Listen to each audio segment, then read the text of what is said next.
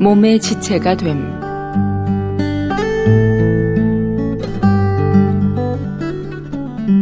에베소서 2장 15절 원수된 것, 곧 의문에 속한 계명의 율법을 자기 육체로 폐하셨으니 이는 이 둘로 자기 의 안에서 한 세 사람을 지어 화평하게 하시고 하나님은 단독적이고 분리된 그리스도인을 기뻐하지 않으십니다. 우리가 주님을 믿고 그분 안에 참여할 때 우리는 그분의 몸의 지체가 되었습니다. 아, 하나님께서 우리에게 이 사실을 엄중히 보여주시기를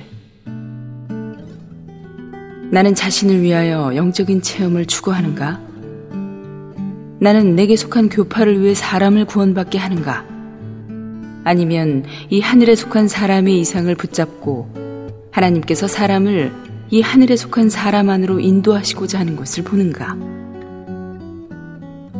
내가 만일 진실로 이렇게 본 것이 있다면 구원이나 해방이나 그 영을 얻은 것과 같은 그리스도인의 체험 안에 있는 모든 것에 대해 새로운 관점을 가지게 될 것이고 내가 보는 것에 있어서도 모든 것이 변할 것이다.